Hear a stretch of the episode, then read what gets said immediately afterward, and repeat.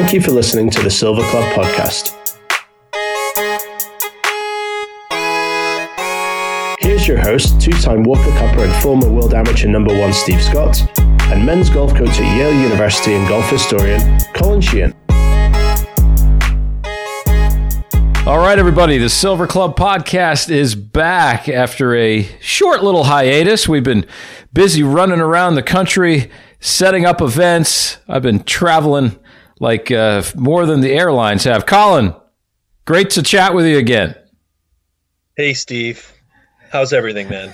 You good? Life is life is pretty good. Uh, you know the I think the craziest thing is hopping on these airplanes, wearing the mask all day, and doing all that. And I, am getting used to it. I got to say, I've been. Uh, let's see. In the last month, I've been in Chicago. I've been to Dallas. Uh, just came back from Prairie Dunes from an epic uh, major event we called the Kansas Clash. We had some really great play by our players there, and Martin Golubic, brand new member this year, hopped on and uh, shot. It was so windy the first day, Colin. I mean, Prairie Dunes, obviously the middle of Kansas, and it gets uh, it gets really blowing out there. First day it was blowing 20 to 25 easy. The average score we had was was really high. It was in the mid 80s to be honest with you. And then Martin Golubic comes in and shoots 67 the second day and uh, fired the lowest round ever uh, in our Silver Club existence. So uh, he ended up winning the medal and uh, he's from Cedar Rapids, Iowa, plays out of Cedar Rapids Country Club. And yeah, just a, a fun time. We had a great group there and some epic weather overall. I was enjoying it vicariously on uh, your social media. And, uh, you know, the thing to me about Prairie Dunes is like long before Mike Keiser kind of made it more more famous to sort of seek out the sort of remote sandy ground in America.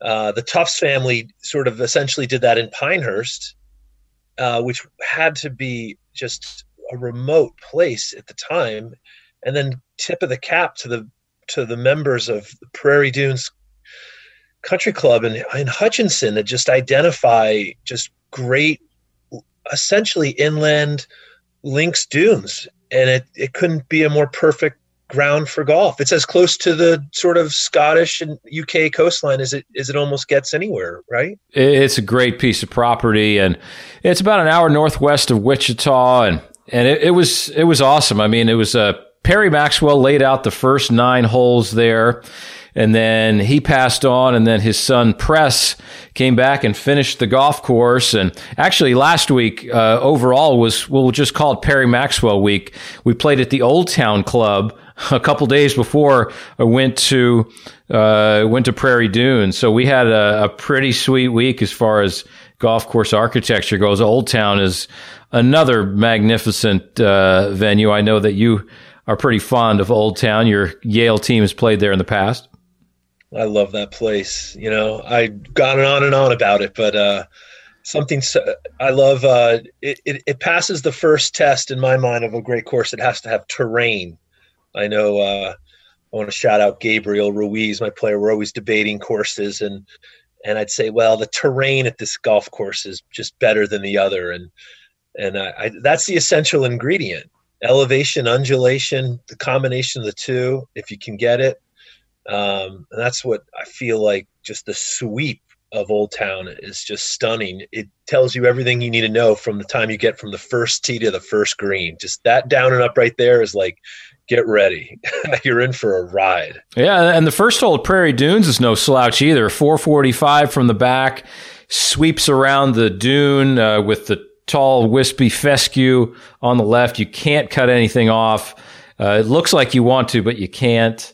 And uh, yeah, I think I think Perry Maxwell, the Maxwell philosophy was kind of get your attention right off the bat and uh, tell you tell you what the golf course is going to be, kind of in one hole. I, I think that was a it was special. How um, what was your opinion of the uh, the players flighting it in and, and sort of working in the wind out there. You, were the uh, Silver Club, uh, you know, participants representing, swinging, uh, swinging sort of three quarter shots, punch shots, low things on the ground? There's a few. We have we have one member who is uh, leading our championship points list right now. Actually, Andrew Gainey. He hits this low little missile. I mean, it probably gets about 30 feet off the ground, and it's perfect for. I mean, that's just his normal shot, but he's he's an excellent player. So yeah, we've we've had a few that uh, like to dial that in for sure, but you know, we, we have a, a nice competition out there that's a camaraderie infused competition, really. We we have a, just a, a ton of fun, and it's not this kind of nose to the grindstone thing Well, everybody's not talking to everybody. And I think that's the coolest thing about about what I've seen at our events, and you know, from Trinity Forest all the way through Prairie Dunes now, and we we just have a lot of fun camaraderie. That uh, you know, it's not like playing with Nick Faldo in his prime or something. You know. Yeah, I think uh, everyone is just so grateful, right? Grateful to be competing, playing this great course. Probably they're probably more competing against themselves than than they are the field. Just trying to post it, see if they can post a, a, a quality round. I think that's really. And if it happens to be the lowest or the fourth lowest, it doesn't almost matter.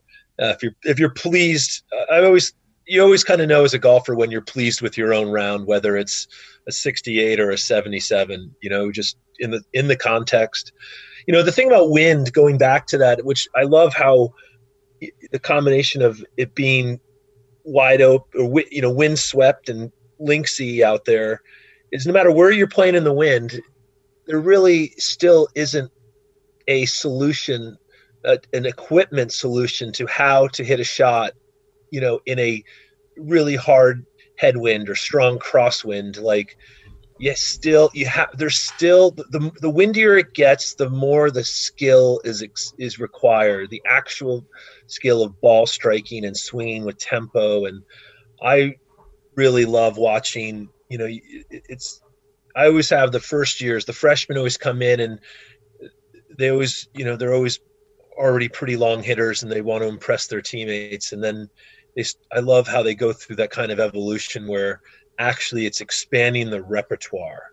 You know, like yeah. it's like it's how many how many different types of shots can you hit under the circumstances? How frequently do you not hit a full shot? How rarely, uh, you know, um, to me, that's that's I love playing with a golfer who almost never hits a full shot. That's, you know, you're playing with someone really good who's who turns it into the wind, who cuts it into the wind, who Oh, and then oh, and then every once in a while, downwind, they might just absolutely hoist a you know nuke a seven iron from to you know if it's called for. But in general, I mean, what? How about yourself? Like, what did you really? Were you as a as a young kid, growing up, teenager, as you got better? What type of how much emphasis were you putting on just sort of the idea of of flighting it, shaping it? Is that something that you were conscious of? For sure. I think, you know, when I was growing up, though, the ball curved a heck of a lot more than it does now. And so the, I, I think there was even more skill involved back then, to be honest, than there is now as far as that shape. But I, I basically hit one shot shape. I hit it right to left. I hit this kind of low trap draw, put the ball back in my stance, and just kind of uh, growing up in South Florida and you play in the winters there, it gets a little windy, so you learn how to you learn how to rifle that ball low. And I wasn't never a super long hitter, but I maximized what I had with that powerful draw. So it uh, that that was kind of my shot shape. Uh, it still kind of is. I, my ball doesn't go left to right very easily, so I'm kind of a into out swinger. So uh, that, that ball likes to likes to curve a lot. You know, talking about somebody though who you talked about power, you talked about tempo or maybe lack thereof. Uh, we haven't chatted really since the U.S. Open. I've got to get your take on Bryson and what he did there. Okay, couple things. One, you can't you can't hate the player. You got you got to hate the game. He, as long as he's if he's abiding by the rules, everyone else, you know, it, the the Rory can't really doesn't have much legitimacy in which to complain about somebody bombing the the, the golf ball to me, Bryson won a U.S. Amateur. He won an NCAA championship. He's a he's a major champion. He like I don't. He is not the longest guy in the field. Cam Champ and others hit the ball every bit as far as he does, but he got the ball in the hole. And that final round to be in the last pairing on Sunday, have that 67, win by six, the only person under par is six under par. That is an incredible achievement. That's an all-time like great win. Um, you know, completely. I, could he help himself? Could, could, should he just sort of listen to maybe a uh, a Crash Davis uh, style kind of um, give have someone give him advice on how to talk to the media and maybe say like you know try not to be so controversial every every answer. Yeah, but he likes to stick his foot in his mouth a little bit. The, the kid is a great golfer. He he's doing it his way. There's nothing there's nothing against the any of the rules. I although I will say the one thing, Steve, I, I would talk to you about in this. I know you sort of um, we've talked about this I know that the, the Kuchar and Bryson DeChambeau form a you know technique of anchoring the putter to their forearm. Mm-hmm. The the the end of the club is technically swinging freely, but it's I, I wouldn't want there to be a reaction specifically to Bryson, but I've never felt like the idea of anchoring the putter up the arm is in this is is in the spirit of the game. Now it's obviously presently permitted. Yeah, I, would be I'd be in a lot of trouble though if that happened. the way I grip it, because uh, I, I, do the same thing, kind of, but I have a kind of a inverted clamping style. The way I do it, I like to call the gator clamp. But uh, yeah, I, I, hope they don't do that. But you know what? I, I got to figure out that you know they might maybe they'll do something with distance before they do something again with putting. Um, but what he has done, you're right, is it's it's nothing short of phenomenal as far as uh, the speeds that he's generating. I mean, I watched him at the uh, Shriners for Hospitals Children Open in Vegas this last weekend, driving 373 yard par fours and holding 20 footers for eagle. I mean, he had six eagle putts on the first day. Uh, which is pretty remarkable. But I think you're going to see other players follow suit. I've seen some things on social media with Rory McIlroy, who's he's get his ball speeds are in the low 190s when he likes to uh, crank it. So I'll be really interested to see how the other players react to what he's doing. I, that's that's what I'm most interested in, really, this next month or two to see how these guys are are are training themselves. Because if they don't catch up to Bryson in that realm, then they're they're going to be left in the dust. Listen, he uh, one thing he did, and I, I, I have to tip my cap to, is that he's he he he used the TrackMan data to, to study the effects of the flyers from the rough, and and any everyone should have already done that. I mean, we all we all get a flyer. We're in the rough. It's it's very difficult to judge. It's one of the moments where it's sort of the art of the game is alive and well. You don't know how you're how how to read it always, and for him to sort of put some empirical data on how the how hitting out of the rough with an eight nine and pitching wedge affected the spin rate and thus the flight of the ball, and that he had sort of a little more information than than those in the in the field about what he could reliably expect to fly and carry the ball.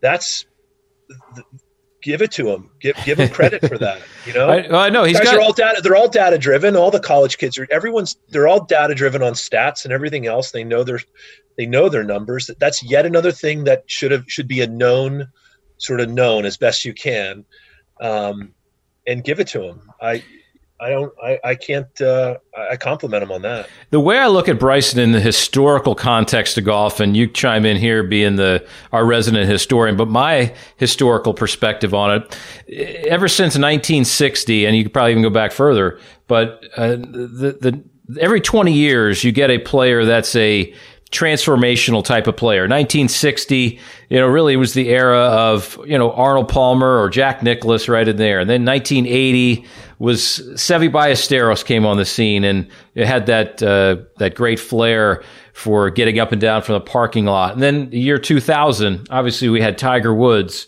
at the turn of the millennium just blister the field at the U.S. Open and really turn the golf world on its head. And then you have in 2020 now we have Bryson. So uh, every 20 years we're seeing some players gather all that information from the previous players, and then they're just they're utilizing it. I mean, it's it's pretty remarkable what he's doing.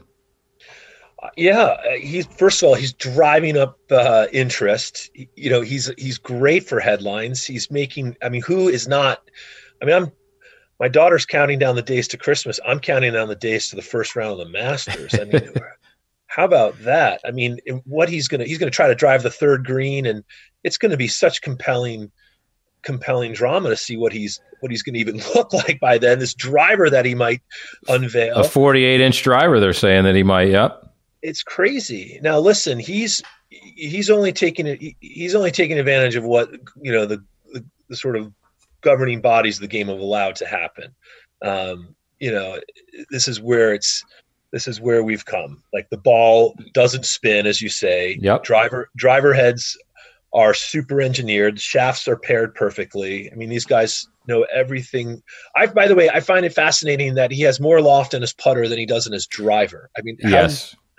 and then and then you know for the, and the and the length of his six iron length of all his irons and and the and the grips and the one thing you have to give him is how unorthodox he is and how it's he's making it work and it's it's kind of amazing. I'm trying to think, Steve, of like the you know not since Lee Trevino has someone been this unorthodox relative to the sort of field and be it sort of playing at the number one position in the world. Um, yeah, yeah, true. I, I, think that he does it his own way for sure, and it's yeah, it's it's definitely not orthodox, but but man, I mean, he's found a way to dominate every part of the game. And, you know, I think the, the next part, and I've got this from some pretty good knowledge, he'll, he'll be unveiling some new wedges that are actually going to be not the six iron length wedges. He's going to get some uh, kind of quote unquote standard length wedges, which I think will help a lot in his uh, distance control with those. And, but man, I mean, that's pretty much all he's going to have, right? driver wedge, yeah. driver wedge putter. And when you're the best putter in the field, which he's been so many times, I mean, you can't overlook that either. I mean, uh, he's I he's agree. he's he just the, right. He, anyone can hit it. Actually, there's plenty of guys kind of in his in his echelon of distance, but he gets the ball in the hole. If it he was, misses on the right sides, he's he's smart. He's probably smarter than any you know just about any other player in the field with his leaves.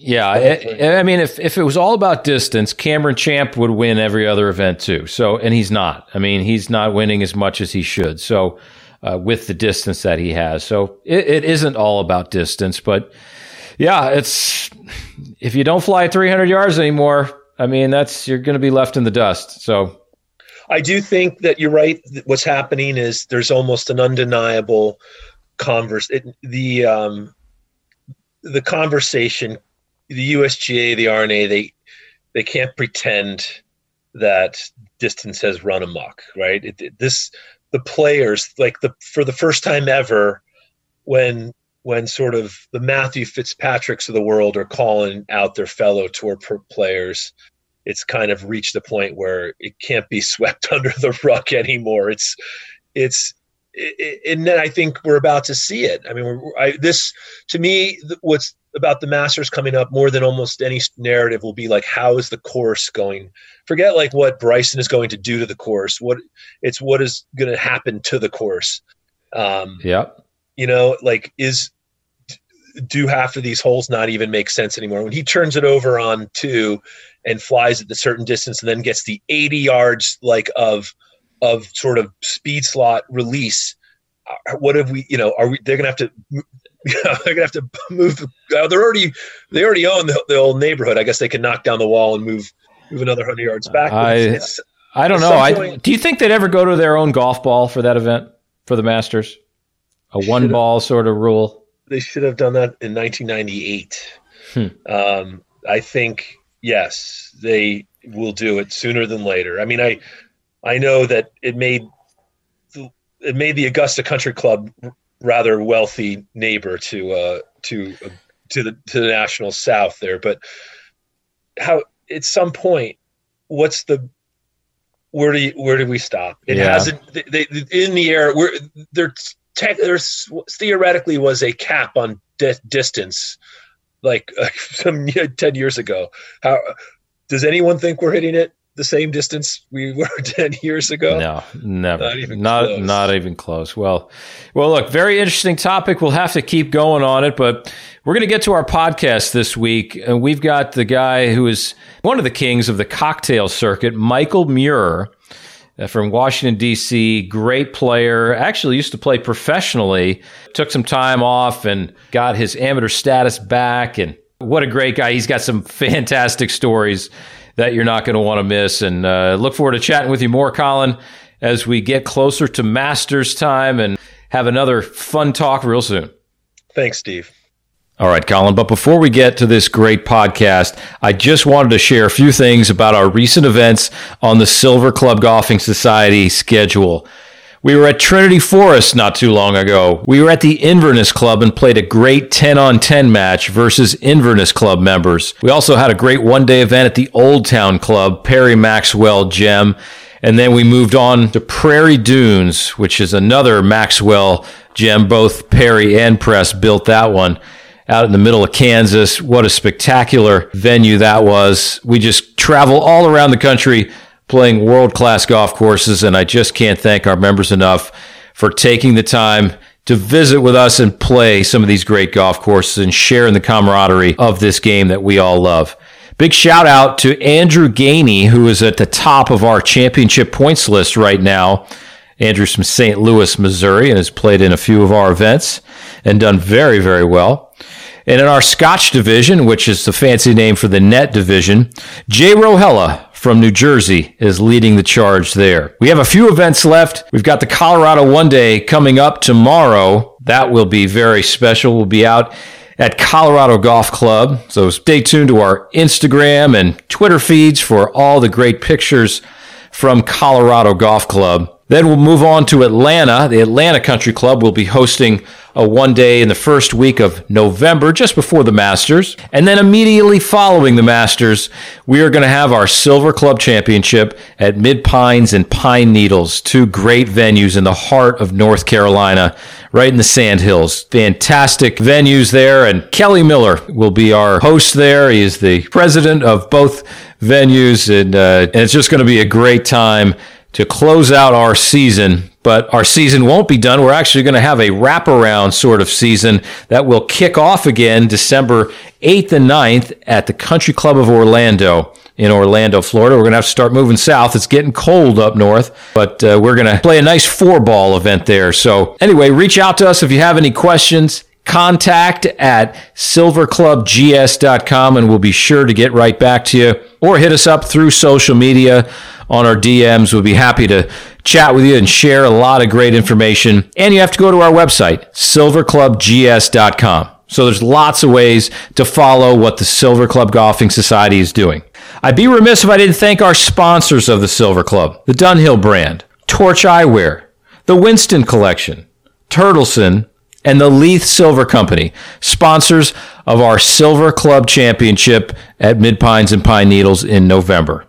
Thanks to everybody for everything that they've done in support of our ever growing society. Finally, don't forget to subscribe to this very podcast so you don't miss an episode. We've had some wonderful guests over time from great teachers like Bob Toski or Bob Ford or Boyd Summerhays to the characters and great players in the game like Vinnie Giles or Jason Gore. We connect you with the fabric of this great game that we all love. And we've got another one right now on your doorstep with King of the Cocktail Circuit, Michael Muehr. Please enjoy this great podcast. He's got some awesome stories you're not going to want to miss. All right, we got a great day on the Silver Club podcast. Mr. Michael Muehr, the man that has uh, been great at the cocktail circuit, formerly a professional, reinstated amateur, but man, can you play? Michael Muehr from Washington, D.C., welcome to the Silver Club podcast. Thanks, Steve. Thanks for having me on this morning. Appreciate it. No, it's it's great. We've got uh, we we we like to have our guests really uh, the people who are really tied into the game and the fabric of the game and have great stories to tell. So I'm sure you'll have a few. But uh, Michael Muehr, you've won the Coleman at Seminole in 2018 uh, three time Crump Cup at Pine Valley champion 2008, 2014, 2019. You're in some pretty esteemed company there with the likes of Francis Ouimet, Jay Siegel, uh, even a former podcast guest of ours, Vinnie Giles. Uh, what does it mean to be involved and be in the similar list as some of these great players at a place like Pine Valley? Uh, it's pretty special, you know, when you walk into those locker rooms to be immortalized on those boards. Um, you know, your name's up on on those boards in gold in gold leaf print uh, for eternity. And and you know, so once I'm long gone, my name stays up there, and, and it's pretty neat. Those places are just uh, you know very very special places. Um, it's a it's a pleasure and just a, a privilege really to be able to compete and play in those events and to actually have won each of them is is really an honor and um, it's, a, it's a you know two of my absolutely two of my highlights of my golfing life.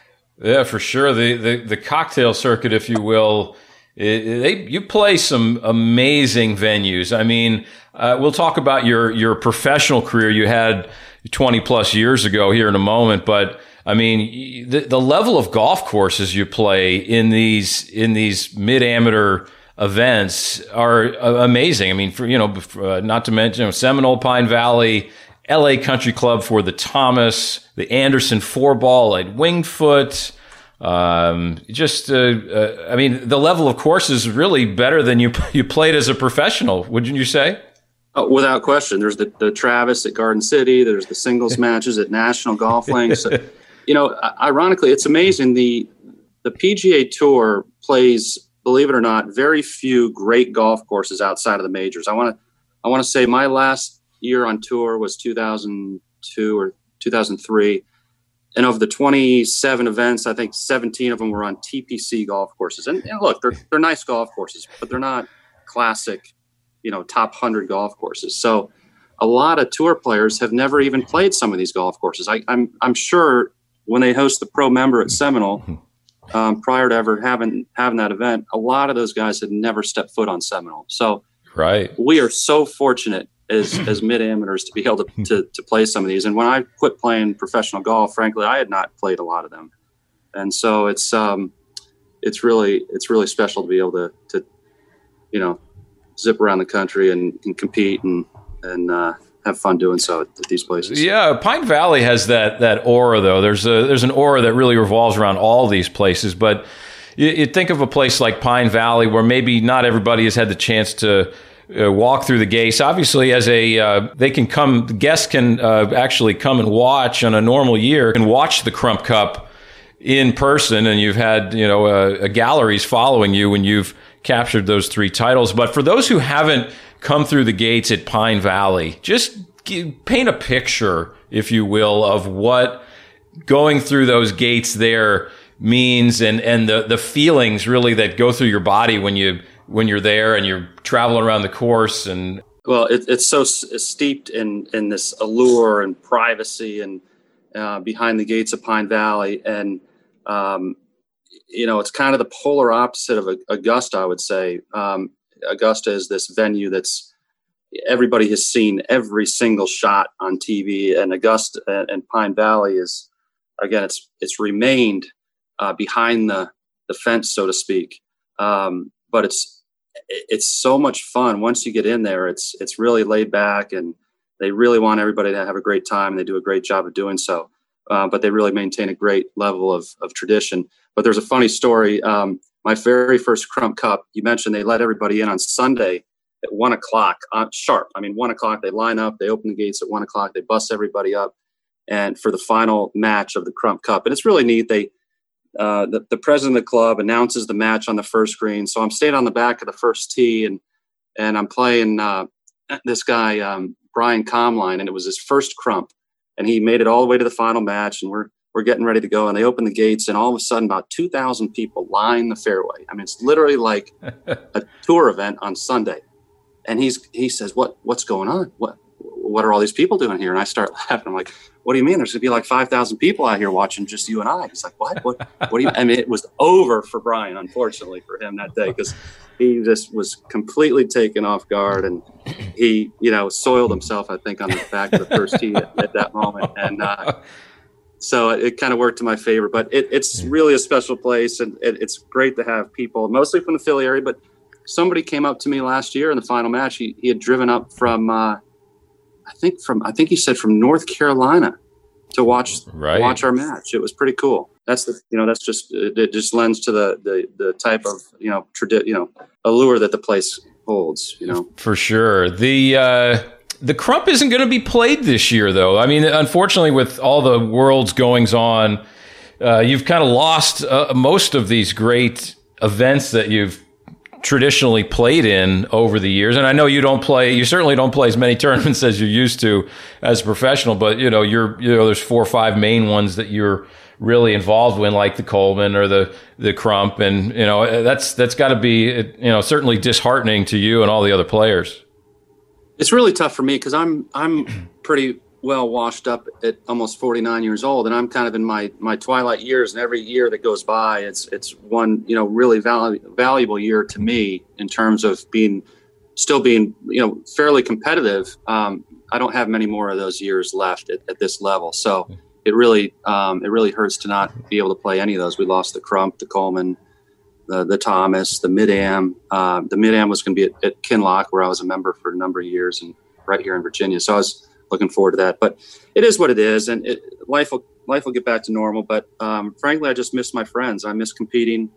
Um, you know, my wife refers to me as America's guest. I don't even have any uh, any member guests to play in, so I usually have a little, you know, a handful of those. So it's been a tough year, um, but it's been also really good to spend more time playing with my kids, and um, that's that's been fun. It's, it's a good trade off. Yeah, for sure, for sure. Well, you'll you're just stocking up all your points to uh, with with the fam when uh, when the gates yeah. floodgates open hopefully next year. But there is an event that's going to be played though. We've we've read about this through the media in the last few months at Maridoe. Uh, another great mid amateur player from North Carolina, Scott Harvey, is involved with an event called the East West Matches. Uh, talk to me a little bit about uh, what might be included in there.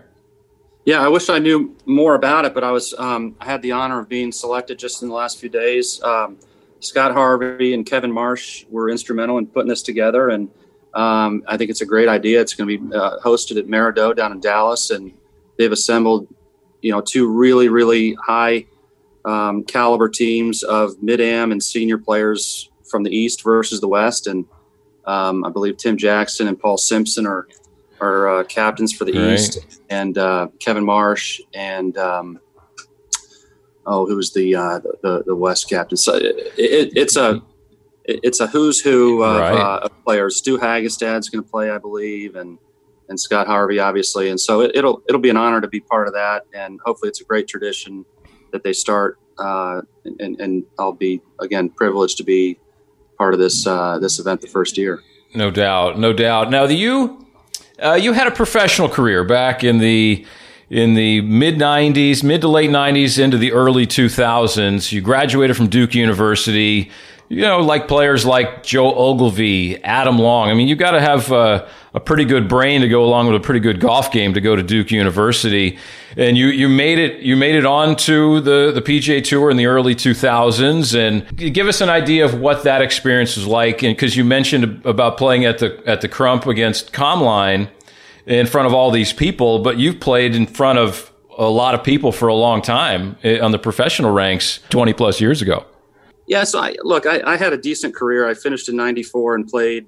Uh, just gradually got a little better each year, and played in Europe for a year, and then four years on what was then it was the nationwide. Every year, I think it had a different sponsor. It was the Buy.com year, tour. It was the nationwide. It was the Nike tour, and got a little better each year and, and, eventually got through and got my card and played for about three years on the on the tour. I kept my card my first year in 2001, and um, and then I just I, I had a health issue. I got stage four melanoma, which which uh, you know derailed my my career as a professional golfer. And, and frankly, I was I was a pretty good player, but I was not a great player. And frank and, and frankly, in today's game, there's no way I'd still be out there. I just was not a good.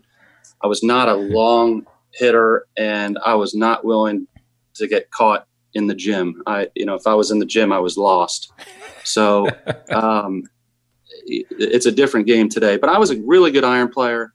Um, I had some really good runs. I had the lead a couple times on Sunday, and that didn't end particularly well any of those times. But some great experiences, and um, uh, you know, I, look back with a lot of fondness to those years. Um, even even though it brought up some you know some raw moments of health wise and, and some struggles um, but it was it was a wonderful time in my life and um, you know it's as a kid everybody wants to play professional golf and i made it to the kind of the, the summit of the game so to speak you, you but, made it to the highest level for sure and i remember yeah. we met way back when my when my uh, visits, my time in Gainesville, University of Florida in the late '90s, and the the tour would come through there and play Gainesville Country Club, and you and your buddy Jeff Gove would uh, yeah. would come out, and uh, you know Gainesville was a nice little uh, town to hang out in at night too, so that was good. But um, yeah. but uh, yeah, for sure, the the level for those who, who you know who have an experience like you, what do you see as the differences? I mean, maybe just from when you played, and maybe what you're observing now from the differences from the, the what's now the Corn Ferry Tour to the PGA Tour. What's the what's the line that the players eh, what's that fine line that that you need to to do when you're on those you know the the you know the third level tour versus the top tour of the PGA Tour? In terms of of, of making the step from one to yeah, the next. Yeah, what's what's the you know mentally, physically, all the above. Yeah. It, it, you know, it's it's a it's a pretty ambiguous um, kind of thing to, to identify. You know, it, it's I, I, always said it. It's luck, frankly. A lot of it is luck, and and you do have to make some of your own luck. You have to put yourself in position to get those right bounces. And um, I mean, I saw a lot of guys come up, it, get to the finals of Q school, and literally have a bad break that kept them from getting their card, and we never saw them again. Hmm. And so uh, there was a there was a fine line between making it and not making it. And you know, all American can't miss kids that um, that you, you, figure, God, these guys are going to be on tour the rest of their lives, and, and you never they never even sniffed it. I'm raising my hand uh, right now. If you can't see through the Zoom, I'm raising my hand. Yeah, I'm in, well, I'm in that I'm in that boat myself for sure. I mean, the, well, the, well, the sure. I mean, what you took Tiger to the you know to the to the brink and and who knows what your professional career might have looked like it had had you you know toppled tiger in that match and and yep. who knows i mean it, it, you just don't know and um it's that was probably that, that might have been a pivot point in your professional uh, golfing career and whether it was mental or physical or financially how it might have impacted your your, your ability to to you know go play for three or four years and and whatever. You, you, you could speak to that what but, was what was your pivot point though? What was your what was the difference that got you to the pga tour i know exactly what it was. I was playing in the second stage of q school at greenleaf resort. I don't even know if it's around still at greenleaf but it was an it, awesome old middle of florida near orlando yeah. Yeah yeah haines city florida out in the middle of nowhere. And they used to play they used to play finals there but it was a great great old long golf course. And i was in I was playing for an alternate spot to get out of the second stage, which was meaningless, really. Nobody doesn't, nobody gets into the finals as an alternate. And I was playing Jim McGovern for the spot. Now he is, he had almost won the Masters prior to that. Right. uh, two tour events, and he he couldn't give a rat's you know what about this spot, but he showed up, and we go out and we play it, and I win the I win the playoff. And at the time, I was I was conditional on the Nike tour. This is probably 1998. And I was ready to quit golf. Um, but I had finished top 25 in the last event of the year, the prior season. So I got into the next event. The first event of the year it was Pompano Beach, Florida, and I finished top 25. So I so that that getting that uh, that conditional status you know that that uh, out of that second stage right. gave me conditional status on the on the Nike tour at the time, which which allowed me to play the first couple events, which allowed me to re-rank up. Yep. It essentially allowed me to play the rest of that year, and I ended up having a great year. Catapulted me up into the rankings the following year, which got you know that year I finished 21st on the money list on the Nike tour. I think it was the Buy.com tour. Um, and then so I, I, again I was about to quit and if I didn't get that spot in that playoff, I was done. Unbelievable. Um, Unbelievable. And so it was just a. I, I look back at that, and that was that was my pivot point, and it wasn't anything I did in particular. It was just a. It, it was just a lucky, lucky decision to go out and you know play the playoff. You know, I think I was already three or four beers deep when uh, when they said, "Yeah, you guys are in a playoff for an alternate spot." Oh yeah, that, that's okay, let's go, Jimmy. That's exactly what you wanted to hear. Oh man, yeah, that's uh, yeah. May- maybe that's the secret to golf. I don't know, but uh, so so fast forward a bit. So you you you had your unfortunate uh, health scare, and I'm I'm glad to hear that you know things are. Uh, going the right way for you, and you've been, you know, maintaining your competitive nature, and and you've got a great family and whatnot, and Uh, but you, you, how, how long did you have to wait in that period to get reinstated, and then, and then how did it feel to come back into the amateur scene and and and play in, on that side of the the ball again? Yeah, so I, my last professional golf was in 2003, and it was pretty funny. Funny story. I was playing in the Callaway Invitational, which was a it's that hmm. event out at Pebble Beach. Yeah. Really fun November event. It's the same format as the AT&T Pebble. And I was playing really well. I was in the final group. I was leading. I was playing with John Daly, Todd Fisher, and Bo Van Pelt. And I had like a three shot lead. And I said to John Daly, I said, "Yeah, I'm quitting today uh, when we're done today, and I'm I'm taking a job tomorrow." He says, "What are you talking about?" I said, "Yeah, I'm I'm, I'm done golfing." He's like, "Are you out of your mind?" I said, "No, no, I'm I'm done." He says, and then he ended up birdieing like six holes, six of the last ten and one. And I said, "That's why I'm quitting because you know I, I, that's not even in my bag." And um, so I, you know, I, I I quit that day, and then I didn't play golf really for about four years. And in 2007, I was looking at the amateur schedule, and the amateur that year was at Olympic, and the mid am was at Bandon Dunes. And I thought, man, I haven't I haven't played either of those golf courses. That sounds pretty good. So I wrote a letter to the USGA, and they asked me how long it had been since I played professionally. I told them four years. They said, all right, well, you're good to go. Oh, and um, I, I'd made a little money. I'd, I'd finished seventh a couple times. I think was my best finish on the tour. Yeah. Um, and uh, so not enough to to mm-hmm you know warrant an eight year uh, wait like Charles Warren just went through. But um, yeah, right. So yeah, for sure. Well, uh, and and how did you feel? You walked onto the tee. I, yeah, you played. You played in that U.S. Amateur, or those at Bandon Dunes, or uh, or at, uh, or at Olympic. Yeah, at Olympic. I played in the U.S. Amateur that year at Olympic in 07. And um, did, did you feel you know, like a big fish in a small pond at that point, or because you were I, I so sort of you were so out of com- competitive golf essentially at that point. It was like you had to relearn it, maybe, or I sort of did. I thought, you know, I'm I'm a former tour player, and you know, these guys are all just kids and high school and college players, and I should dust these kids. And then, you know, by then they were hitting it pretty long. Um, the, young kids were starting to hit it really long, and they were way longer than I was. And again, I hadn't played in four years, so I think I missed.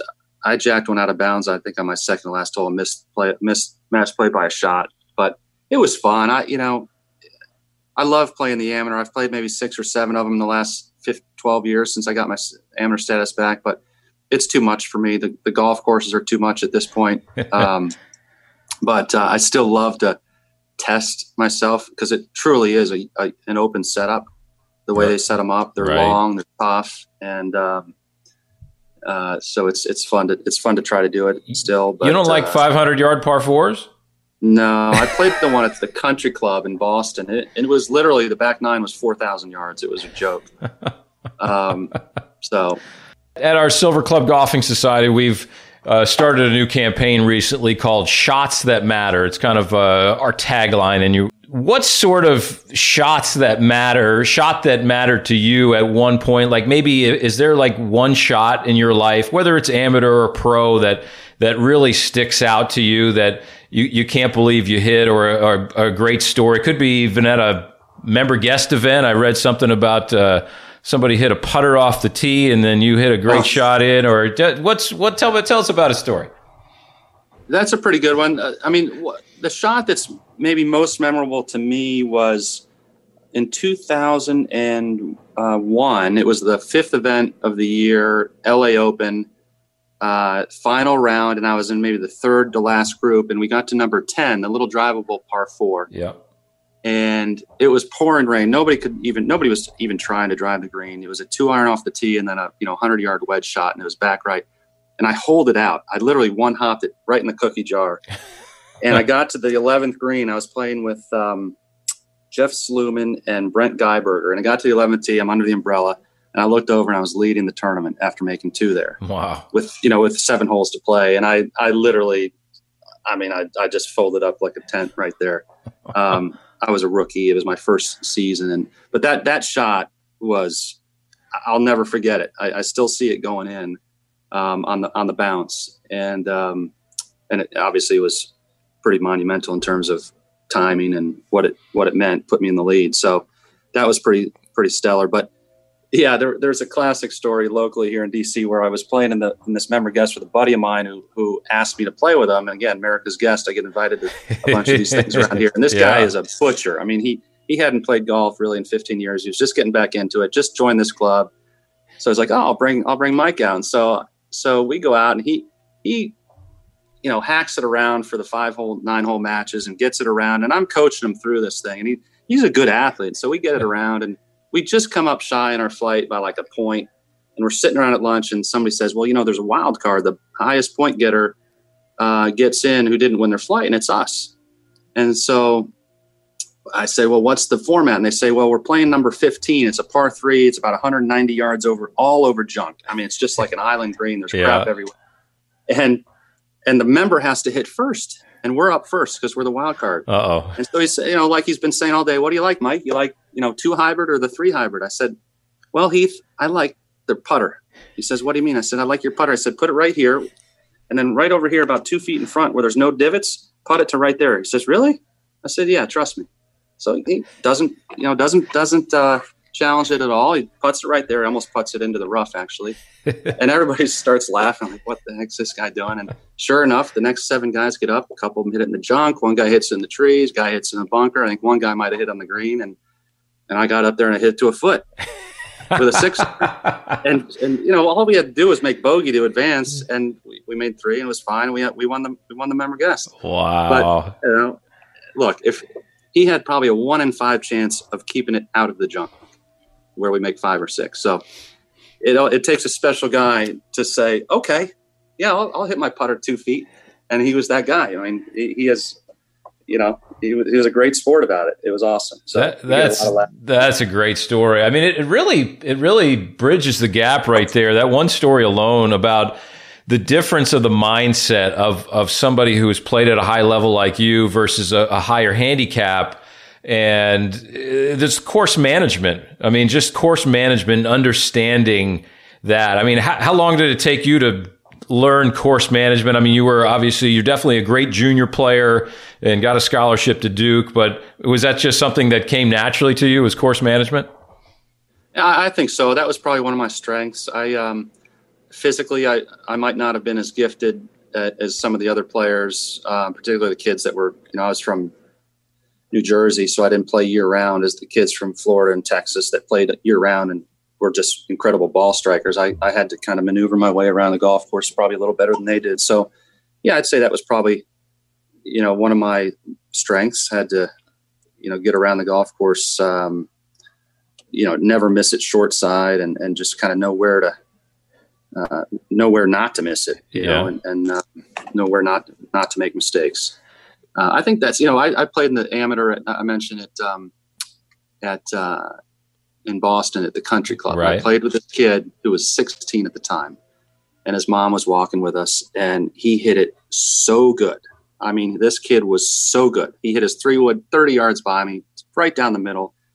Pin would be tucked. He'd have a nine iron in. I'd have five iron in. I'd hit it to you know 20 feet left of the pole. He'd hit nine iron right at the fly. He'd land a foot from the hole, bounce into the back rough. He'd make bogey he he probably shot 155, missed the cut by 12 shots. Yeah. His name was Will Zalatoris. and I went over to his mom. I said, Your son will play on the PGA Tour. He is so good. He is so good. And he was so good. I mean, physically so good, but he was 16 years old. He went at every flag. Um, he hit the ball so straight and so pure, but he just didn't know how to manage his way around a really difficult golf course. I mean, he, at a country club, he'd shoot 65 every time.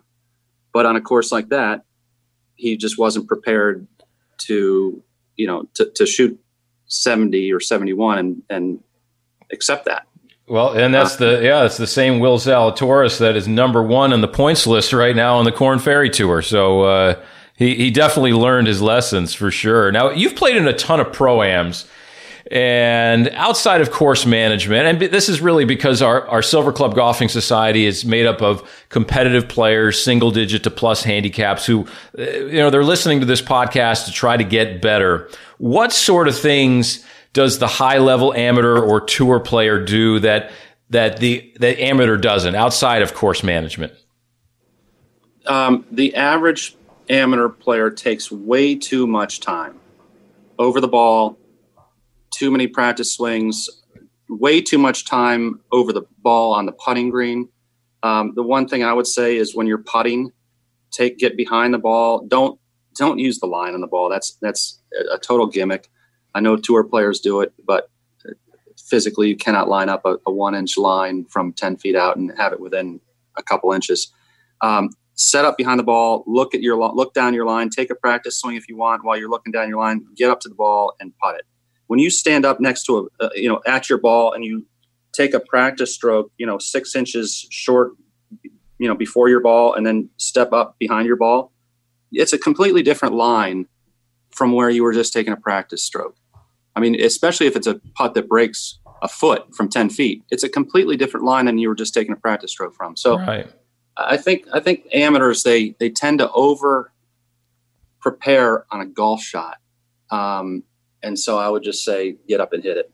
Um, prepare on the driving range for, for good, you know, single digit amateurs, prepare, prepare and practice like you're playing.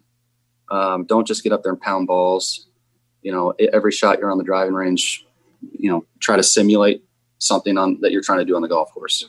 That's that's great advice same thing on the putting green. Simulate a, yeah. a putt on the golf course. Don't just get up there and and whack three balls in a row. You know put them all down and and, and simulate something well, that's some really sound advice. Uh, but look, you've been generous with your time. Before I let you go, Mike, uh, I, I know I've read that you have you have three children and happily married for many years. Are your kids into the game, or have have what are what are your kids into? They're they're into the game. Uh, I, they're I'm trying to really get them more involved with it. Um, I've I've really stressed what how important the game has been to me and what it has provided me, um, not just in in the sense of uh, enjoyment, um, but it has provided just an incredible amount of access and um, um, it just success in business. It's just been a integral part of everything for for me. Um, and so, what golf has been able uh, has enabled me to do in life is just I want them to be able to have that. And they're they're not quite there yet. The boys are 13 and 10. They're they're into lacrosse and team sports, and they'll get there. Um, but uh, you know, they see me playing golf with professional athletes and hockey players and baseball players and the president of the United States and whoever it is. And and I tell them the only reason I'm playing with these guys is because I I'm good at it. Um, so uh, get good at it, and you'll you'll get to play golf with these these people. So yeah, that's that's cool. I, I did read some. Uh, you you mentioned the Donald Trump. I can't let you go by it before asking. Uh, I did read somewhere where you did uh, create a relationship with the Donald way back, uh, you know, ten plus years ago. How did that come about? Yeah, that's a that's a cool thing, and I don't I don't talk politics too often, so I, I don't talk about it much. But um, he bought a golf course in Virginia where I was a member, and so we started playing golf ten years ago. And I will tell that story; it's a pretty good one. So he bought the club in March of 09. It was called Lowe's Island, uh, and he, he uh, he comes down to tell every the members. Everybody comes, you know, comes to the club in the ballroom. He's going to tell us all what he's going to do with the club. And he says, "Who's the best golfer here?" And somebody points to me. Where there's 500 people in the room. Says, "I'm, I'm going to kick your butt." You know, okay, whatever. And so a couple months later, comes down for his first visit. And this is during The Apprentice. You know, he's the top of the entertainment world, and he comes down, and we're on the first tee. He says, "All right, let's have a game." And he's the, the pro had gotten these two other guys, and he says, "What's everybody's handicap?" And this guy Pete says, "I'm a two, and this guy Rose says, "I'm an 11." I said, "Well, I'm a plus five. He looks at me, says, in, in other you know other expression, he says, "Screw you. Nobody's a plus five. I'll take the two. So all right, well, whatever. And we're playing the blue tees. We're not playing it super long. And, and I start I start out. I go birdie, birdie, birdie, birdie, birdie, birdie, and i I'm riding with him six in a row. Okay. At which point he says, "I don't know who the f you are." but you're my partner now. I don't know. I don't, I'm getting rid of this guy, Ro or whatever his name is. He calls him Yo. You're part, you're my partner now. And so we just became friends at that point on. And every time he'd come down, we'd play golf and, and we've, ma- we've maintained that friendship. So um, it's been cool. fun and we, we, we, play a lot and, and uh, So it's it's been a great great thing. Yeah, that's that's that's that's a great story. That's really funny. Uh, it's always funny to you know to to uh, show somebody up with your golf clubs, especially if it's a guy like Donald Trump. But uh, yeah, you know, he, he jokes. He used to joke about it. You know, I, he said, "I don't get you know, nobody sneaks up on me. You snuck up on me pretty well on that one." He says, and then he call he called me a couple weeks later. Says, "You know, Mike, you really are a plus five, but you know what? I'm a plus ten at real estate." Click.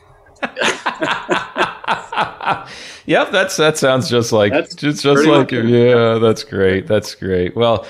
Well, look, uh, we're going to let you go. I, I can't wait to uh, once once we get this all the uh, the great events at all these venues like Seminole and L.A. Country Club with the Coleman and the Thomas and all these great. We can't wait to see you back on the top of the leaderboard and see if you can't uh, you know make a make a nice run at, at continuing your success. Michael Muehr, thank you so much for your time here on the Silver Club podcast, and uh, come back and chat with us sometime.